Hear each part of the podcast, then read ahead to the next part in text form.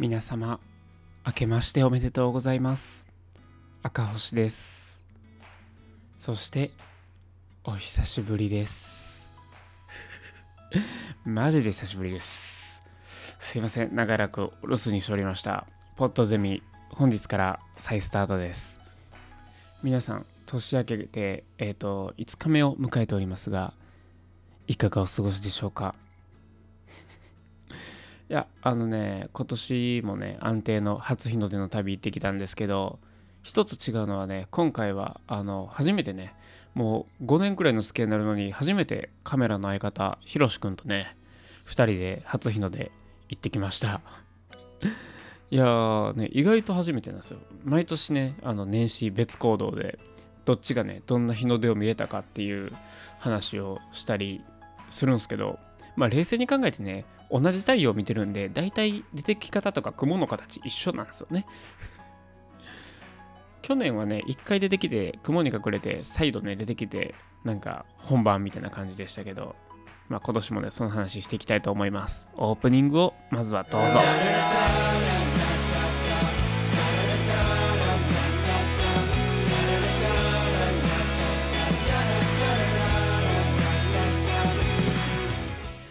このラジオはダンサーであり映像クリエイターカメラマンとしても活動している私赤星が好き勝手にしゃべる番組です。回用ごとの統一性などは一切ないのでご了承ください。はい。いや今年ねよく登ってくれましたけどまああの何ていうか、まあ、去年はねあの広島の鳴滝山っていうところ行ってまあ、あのタクシーの運転手さんにね展望台まで連れてってもらったんですけど真っ暗で何も見えないなんか山道の中に降ろされて 明るくなったらあっち行けば展望台だからって言われてそのまま立て去られて唯一光ってたのが山の中にあるトイレ。そのトイレの中でね明かりを求めてそのトイレの中で1時間待ちましたよ。でね Google マップ見たらね目の前池なんですよ。もう怖って怖ってしゃあない。でたまにね女性の声するんですよこれが。でも人の気配ないんですよ。あちなみにちゃんと人間やったんですけどねその女性の声のあの元は。あの全員が全員の存在見えてなかっただけであの結構人数いたっていう、まあ、言うてね僕以外に45人いたかな。だからその45人のうちの2人があのカップルやって。そうそうそう。全員が全員のことをあの全員の物音を幽霊やと思ってたみたいで 面白かったですけど。今年はねまあ相方もいたりとか。結構ね穴場やと思って行った場所がね地元民のあのスポットやったみたいで。でも結構急な坂をねあの30分40分登ったんじゃないかな。だからこんな過酷なところに人来るんやと思って驚きでしたね。いや高松で見たんですけど。本当に高松市民恐るべしですよ本当に。皆さんはお餅食べましたか？僕今日今日ってか昨日か木曜日あの4日の木曜日あの実家に帰ってまあ例年のごとく馬刺しを食ってたんですけどそういえばねお餅食いそびれたなと思って。僕まだ今年ねお餅食べてないですよね。食べたらダメですよね。日本人としてね。日本人今こういうこと言うのもなんかあれなんか？良くないんか？日本人としてみたいな。なんかお餅食わない私は日本人じゃねえのか？みたいな。敏感すぎますよね最近の人本当に言葉に。なんかあのねなんか言葉とかその何でしょう人の言動にすごい敏感ですよね。もう僕からしたらね芸能人のふりなんかほっとけいのにとか思ったりするんですけどなんか発言一つもねあのするのに気を使う世の中になりましたね。と24歳が言っております。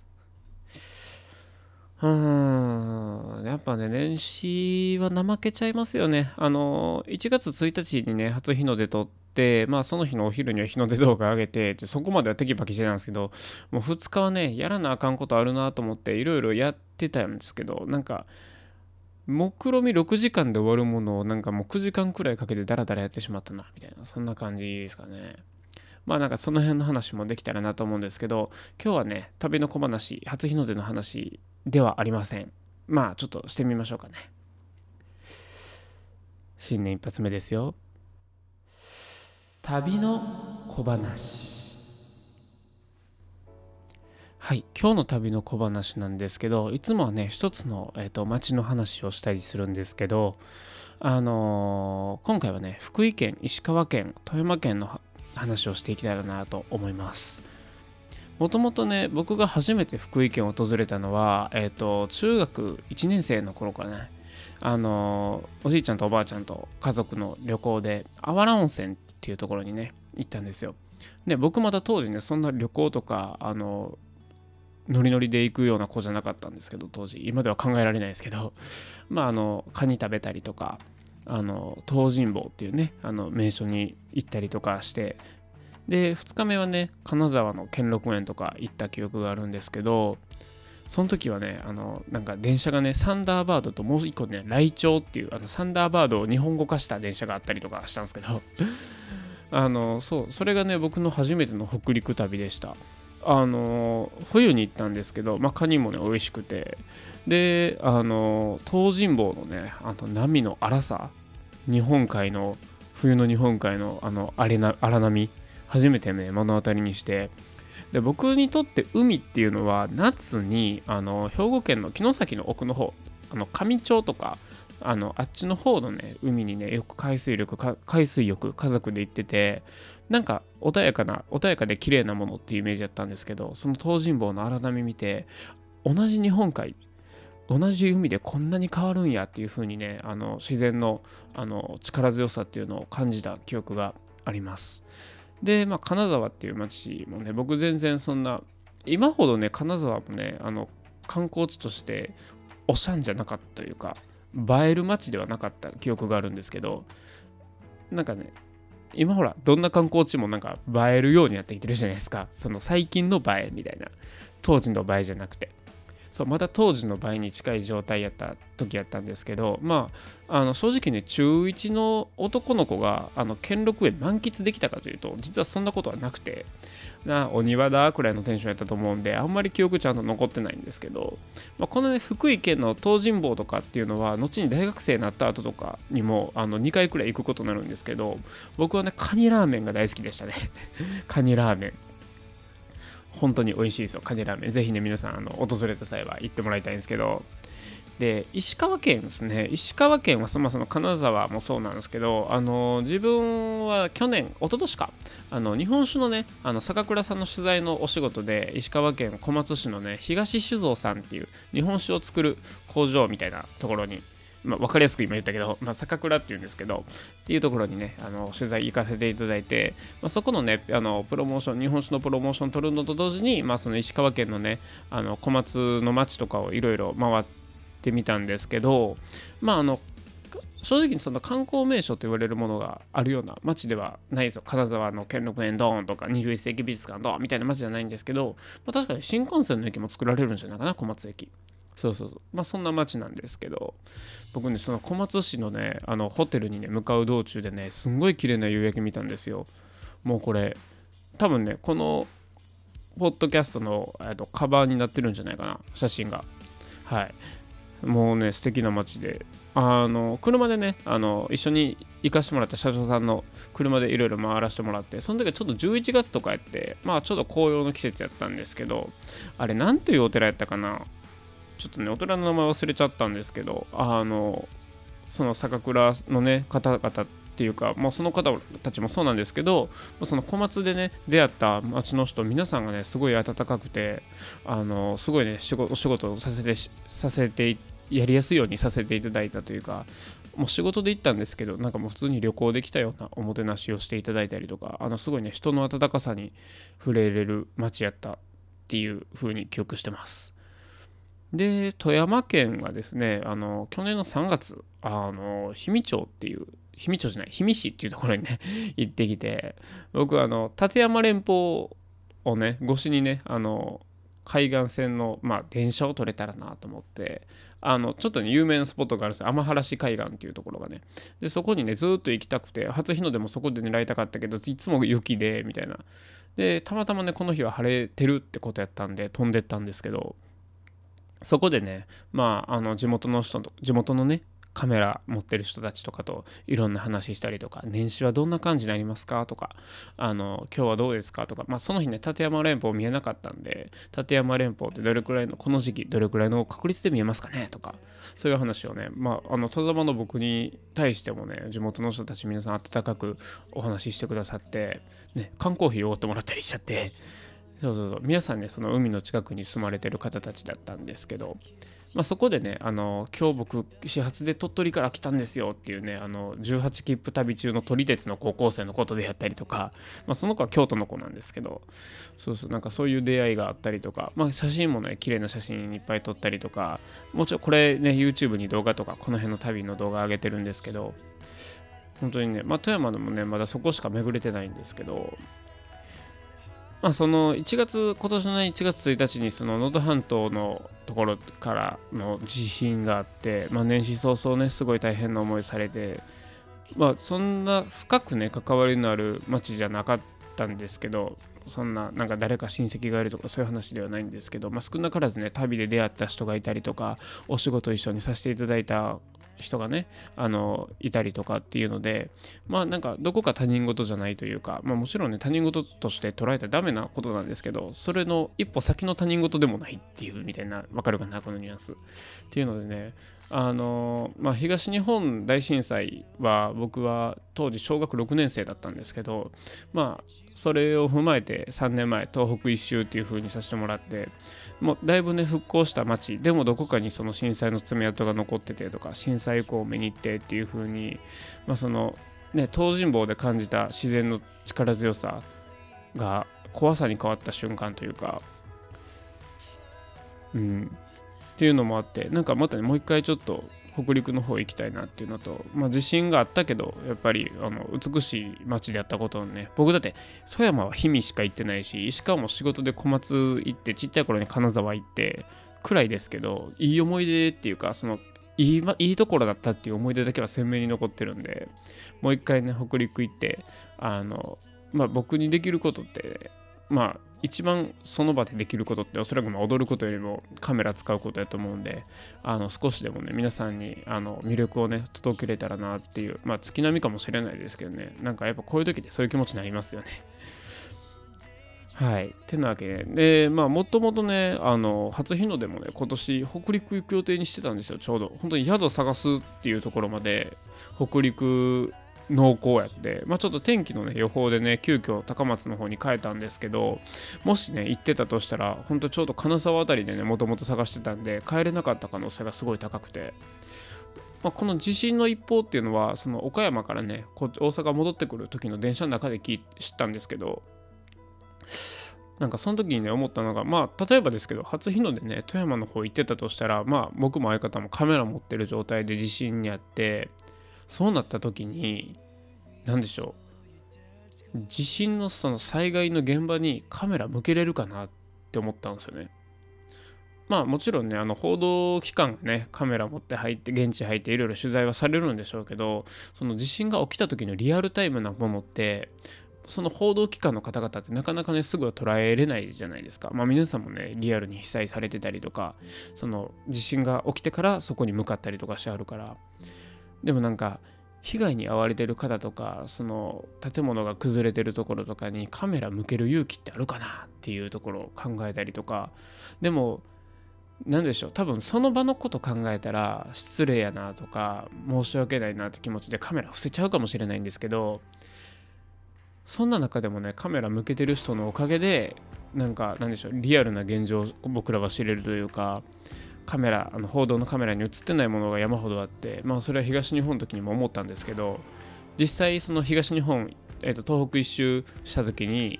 あの本当のことはテレビに映ってないところでいろんなものが保存されててっていうのを目の当たりにしたんであの出会った方ねスマホの映像で見せてもらったりとかっていうのもあってこういうことをしてね残していかないとなんか後世には残していけないんやなっていう思いもあってそう思ったらちゃんと残しとっとかないとなみたいなことも考えたりとかねなんかまあなんかどっちが正解とかもないと思うんですけどねその時に申し訳ないなっていうそのとかなんか取らない方がいいなっていうその情的な部分感情的な部分っていうのは思いやりとか気遣いっていう意味では間違えてないし取るっていう判断をしてもねその伝えていくとか残していくとかまあ、嫌なものを残していくことにはなると思うんですけどそれがねあの数年後数十年後だって今僕の生徒で東日本大震災知らない子もいますからね、まあ、だから僕が阪神・淡路大震災あの話には聞いたり映像で見たりして知ってるのは知ってるけど経験してないとかそんな感覚なんでしょうね多分。僕もちゃんと初めて地震体感したのはね大阪北部地震。なんかその規模的にはねこれが例えば1990年代とかやったらかなり大規模な地震やったと思うんですけど、まあ、東日本の後やったりとかして熊本の後やったりとかしてあんまりねなんかどでかい地震あったよねちょっと大きい地震あったよねくらいのテンションでおるんですけど僕は。そうなんかでもこういうのをちゃんと伝える人がいないと薄れていくんやろなとか。うん。実際その津波のねでの死者が東日本の時ほど出なかったのはやっぱりね多少なりとも教訓が生きてるおかげやとも思うし川から遡上してくるっていう認識が今回ほどみんなが持ってたってことはおそらくそのね東日本大震災を見て知った人も多いと思うし。そういう意味ではねカメラ向けて残すんかなとかも思ったりなんかねカメラやってる人間としてのそのスタンスっていうところをあの岡山から大阪帰ってくる間の時間ずっと考えてましたね。うんなんかね年始はねなんかのほほーんとする予定やったんですけどね。まあ1月2日はね、まあ、そのえっ、ー、と JAL のその羽田での事故があったりとかで1月3日はねあのどういう報道されてたかはも知らないですけど九州の方であの大きな火事があったりとか、まあ、1月4日はねなんかそんなまあ僕はちょっと4日あんまごめんなさいニュース見れてないんですけど あのそんななんか緊急速報で舞い込んでくるようなニュースがなかったというか。まあね毎日どっかしらでね事故事件は起きてるっていうのはまああると思うんですけど大なり小なりね。うん。でもなんかやっとねちょっとテレビ界隈が落ち着いたかなっていうのと。うん。SNS でね見てたけどあのねその海保機の機長さんについてとかその JAL のね、まあ、残念ながらあの助からなかった動物がいるとかそういうところにね目を向けて SNS でねいろいろ声が飛んでるのもあのいろいろ散見されますけども。何でしょうねあのまあ僕よく野球見るんですけどプロ野球ね。まあ僕阪神ファンなんで。あのやっぱりね良くない結果が何か一つでも起きるとなんかその原因を部外者が勝手に探して勝手に叩くみたいな風潮あるじゃないですか。そのまあ例えばまあ野球で言うとなんでこの選手使えへんねんとか負けた時にね。あのこの采配は全然あかんみたいなことを素人がね。プロの監督の判断に対して言うてるわけですよ。冷静に考えて。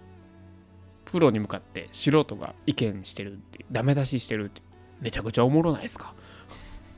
なんかそれに近いっていうかまあなんかペット見殺しにしたのがかわいそうだとか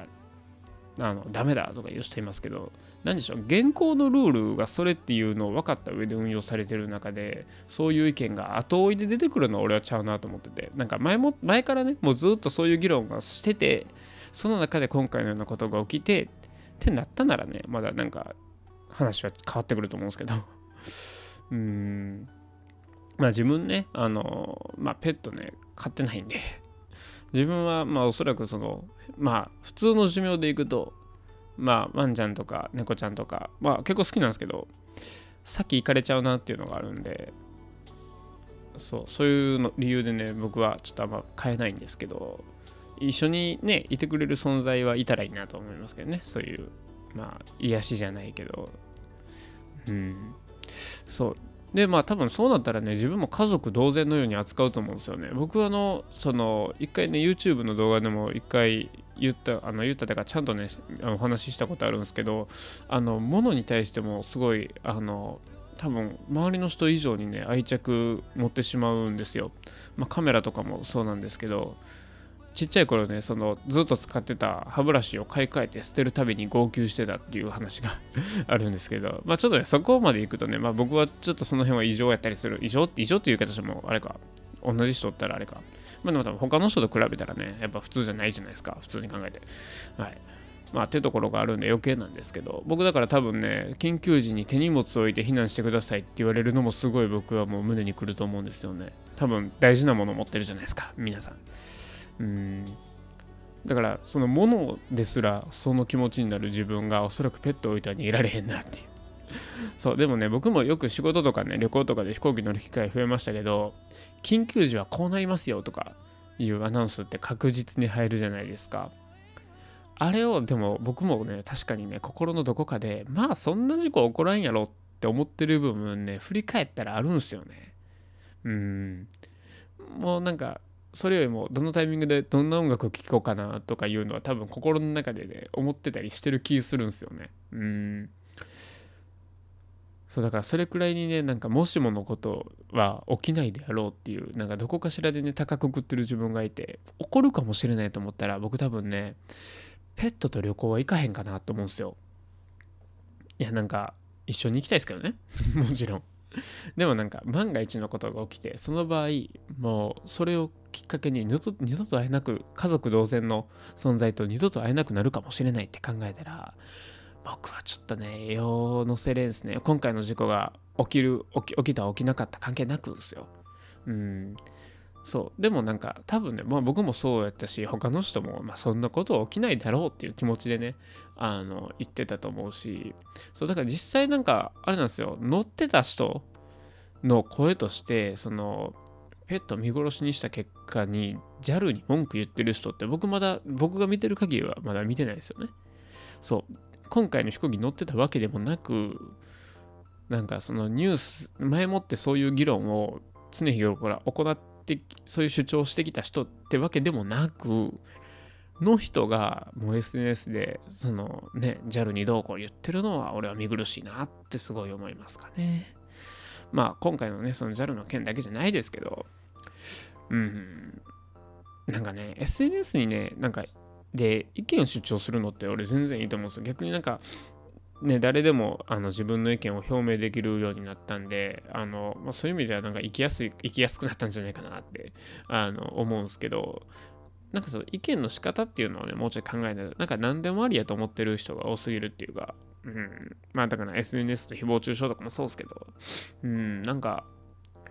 なんでしょうねスタンスをはっきりさせてものを言わないと、あの、なんか話にならないんじゃないかなっていう、うん、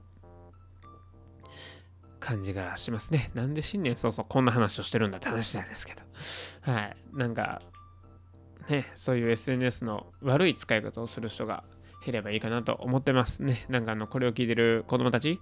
ちゃんと、ちゃんと使うんだよ、SNS は。あと、個人的にあれかな。やっぱりね、その、さっきの旅の小話のコーナーでも喋ってたけど、あれ？旅の小話って終わったっけ？ほら、もう久々に収録するとこういうことになる。そう、旅の小話のね、その北陸の話でも言うてたけど、まあ、旅の小話っていうかね、なんかあの、北陸っていいとこだよっていう。だからなんか今回地震があって大変なことになっちゃったけど、北陸いいところだから、ある程度落ち着いたらみんな北陸遊びに行こうねっていう話ですね。そう遊びに行くことによってねまああのまあ変なしそこで観光してお金をしっかり使うことによってねあの北陸もあのしっかり盛り上がると思うしそう僕ずっとね佐渡島行きたか行きたいなってずっと言ってて去年から、うん、今年はね絶対佐渡島行こうっていう気持ちがさらに強くなりましたねで能登半島もね行ったことないんで、うん、まあね今行くのはねさすがにあれですけど落ち着いてあの僕らのね、みたいな登山が、あの、何の気兼ねなく、あの、行けるようになったら、あの、しっかりね、能登の方も行ってみようと思います。なんか、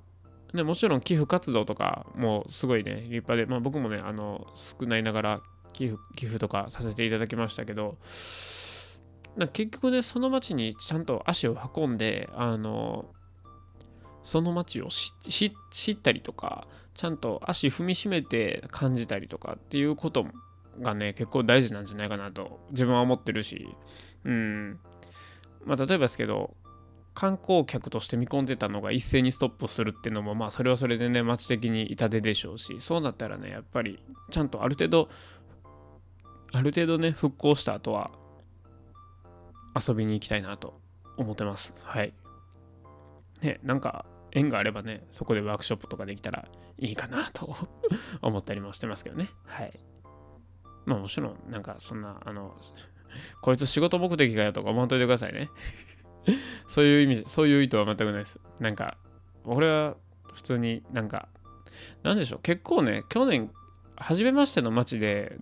なんかその街の人たちとあのダンスシェアしたりとかワークショップとかする機会が割と多かった。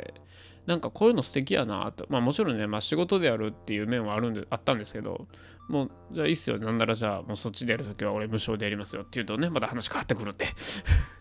そういうねなんかそういう話じゃないんでねちょっと難しいですけどねはいでもなんか全然お話があれば僕はどこでも飛んでいきますよ仕事かいっつってねはいなんかしんみりしちゃったんで いや、でも本当にみんなもね、あの復興したらみんなで遊びに行きましょ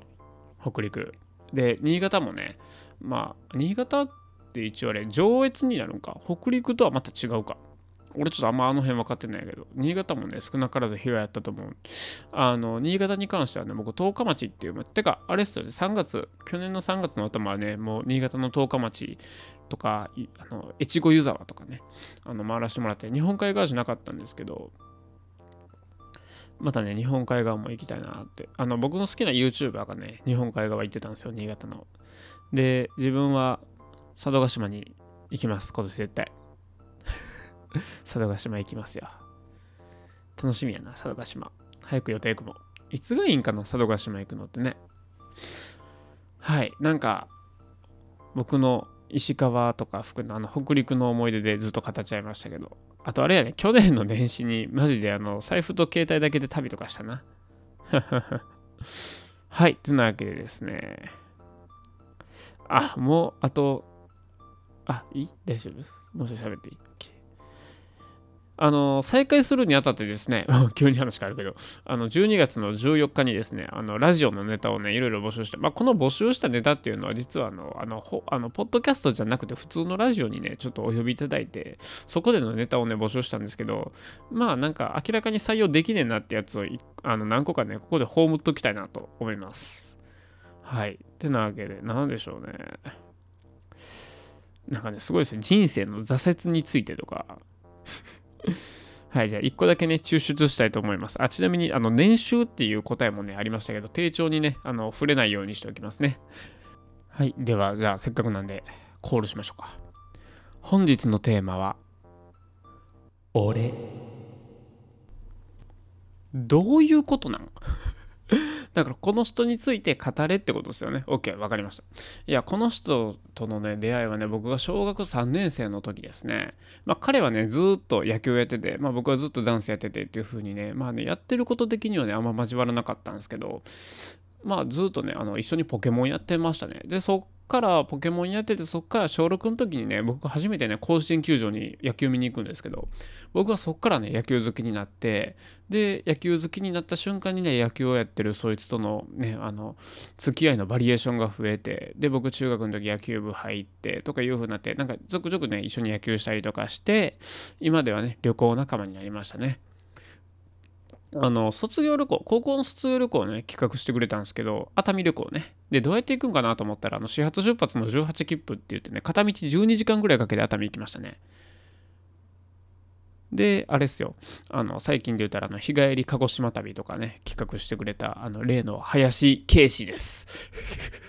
あの、林圭司君やと思ってる人いますけど、あの、林に、あの、K ね、K、アルファベットの。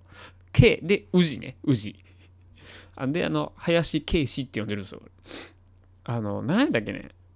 なんか昔になんかあいつのこと書いた時があって、その時にね、林圭君って書いたんですよね。それ、それがきっかけで林圭司なんですけど、はい。あの、ナイスガイです。はい。地元のナイスガイです。あの、基本的に誘いは急です。なんか、今日もなんか、1月蔵王行かへん ?2 泊3日で？みたいなこと言われました。そう、基本的にこいつは9です。はい。これで満足ですか？林圭司。ああ。なんやねん、テーマ、俺って。あのね、採用できひんもんばっかっすよ。あの、私っていうのもありましたね。はい。うちのアシスタントですね。私の曲紹介しといてくださいってお前はいつ曲出すねん？ほんまにまあ今日のエンディングでね使ってますからねちゃんとはいではねそろそろ皆さんお別れです。本日お別れの曲はタグテムで罠です。それでは皆さんまた次回の配信でお会いしましょう。さようなら。Wanna wanna be, yeah. いつかは俺こそがって密かに息を染めてうなる Wanna be I wanna be me. Free なはずじゃないいつから夢見るほど決められてない Pretty fine finger 変わってきた基準ゾンビと同じ目してる。悲しいけど一緒に逃げてつないか。夢見なさいのベッドで。Yeah I'm a wanna be 暗い夜に一人布団の中にくるまり朝を迎えるのただビビってるだけの wanna be I'm a wanna be この大草原の中で気づけば群れからはぐれた墓地の wanna be Yeah どんな集団の中にも馴染めず嫌なじもうとしなかっただけかも誰かもわからん奴らに仕方されても構わないくらいのメンタル持ってるチャレンジャー。何が怖くて何が悲しくて笑顔で泣いてる話にならねえ。盾をかかってこいよミスターミー鏡で自分を見るたび嫌いになる歌詞をいくら紡いでも終わらないこの旅背景この旅そろそろくくるのおすすめしますよ。首じゃなくて腹だよ羨み誰かを憧れは捨てないとだろ。まだリタイアは早いだろバカ野郎。いつかは俺こそがって密かに息を染めて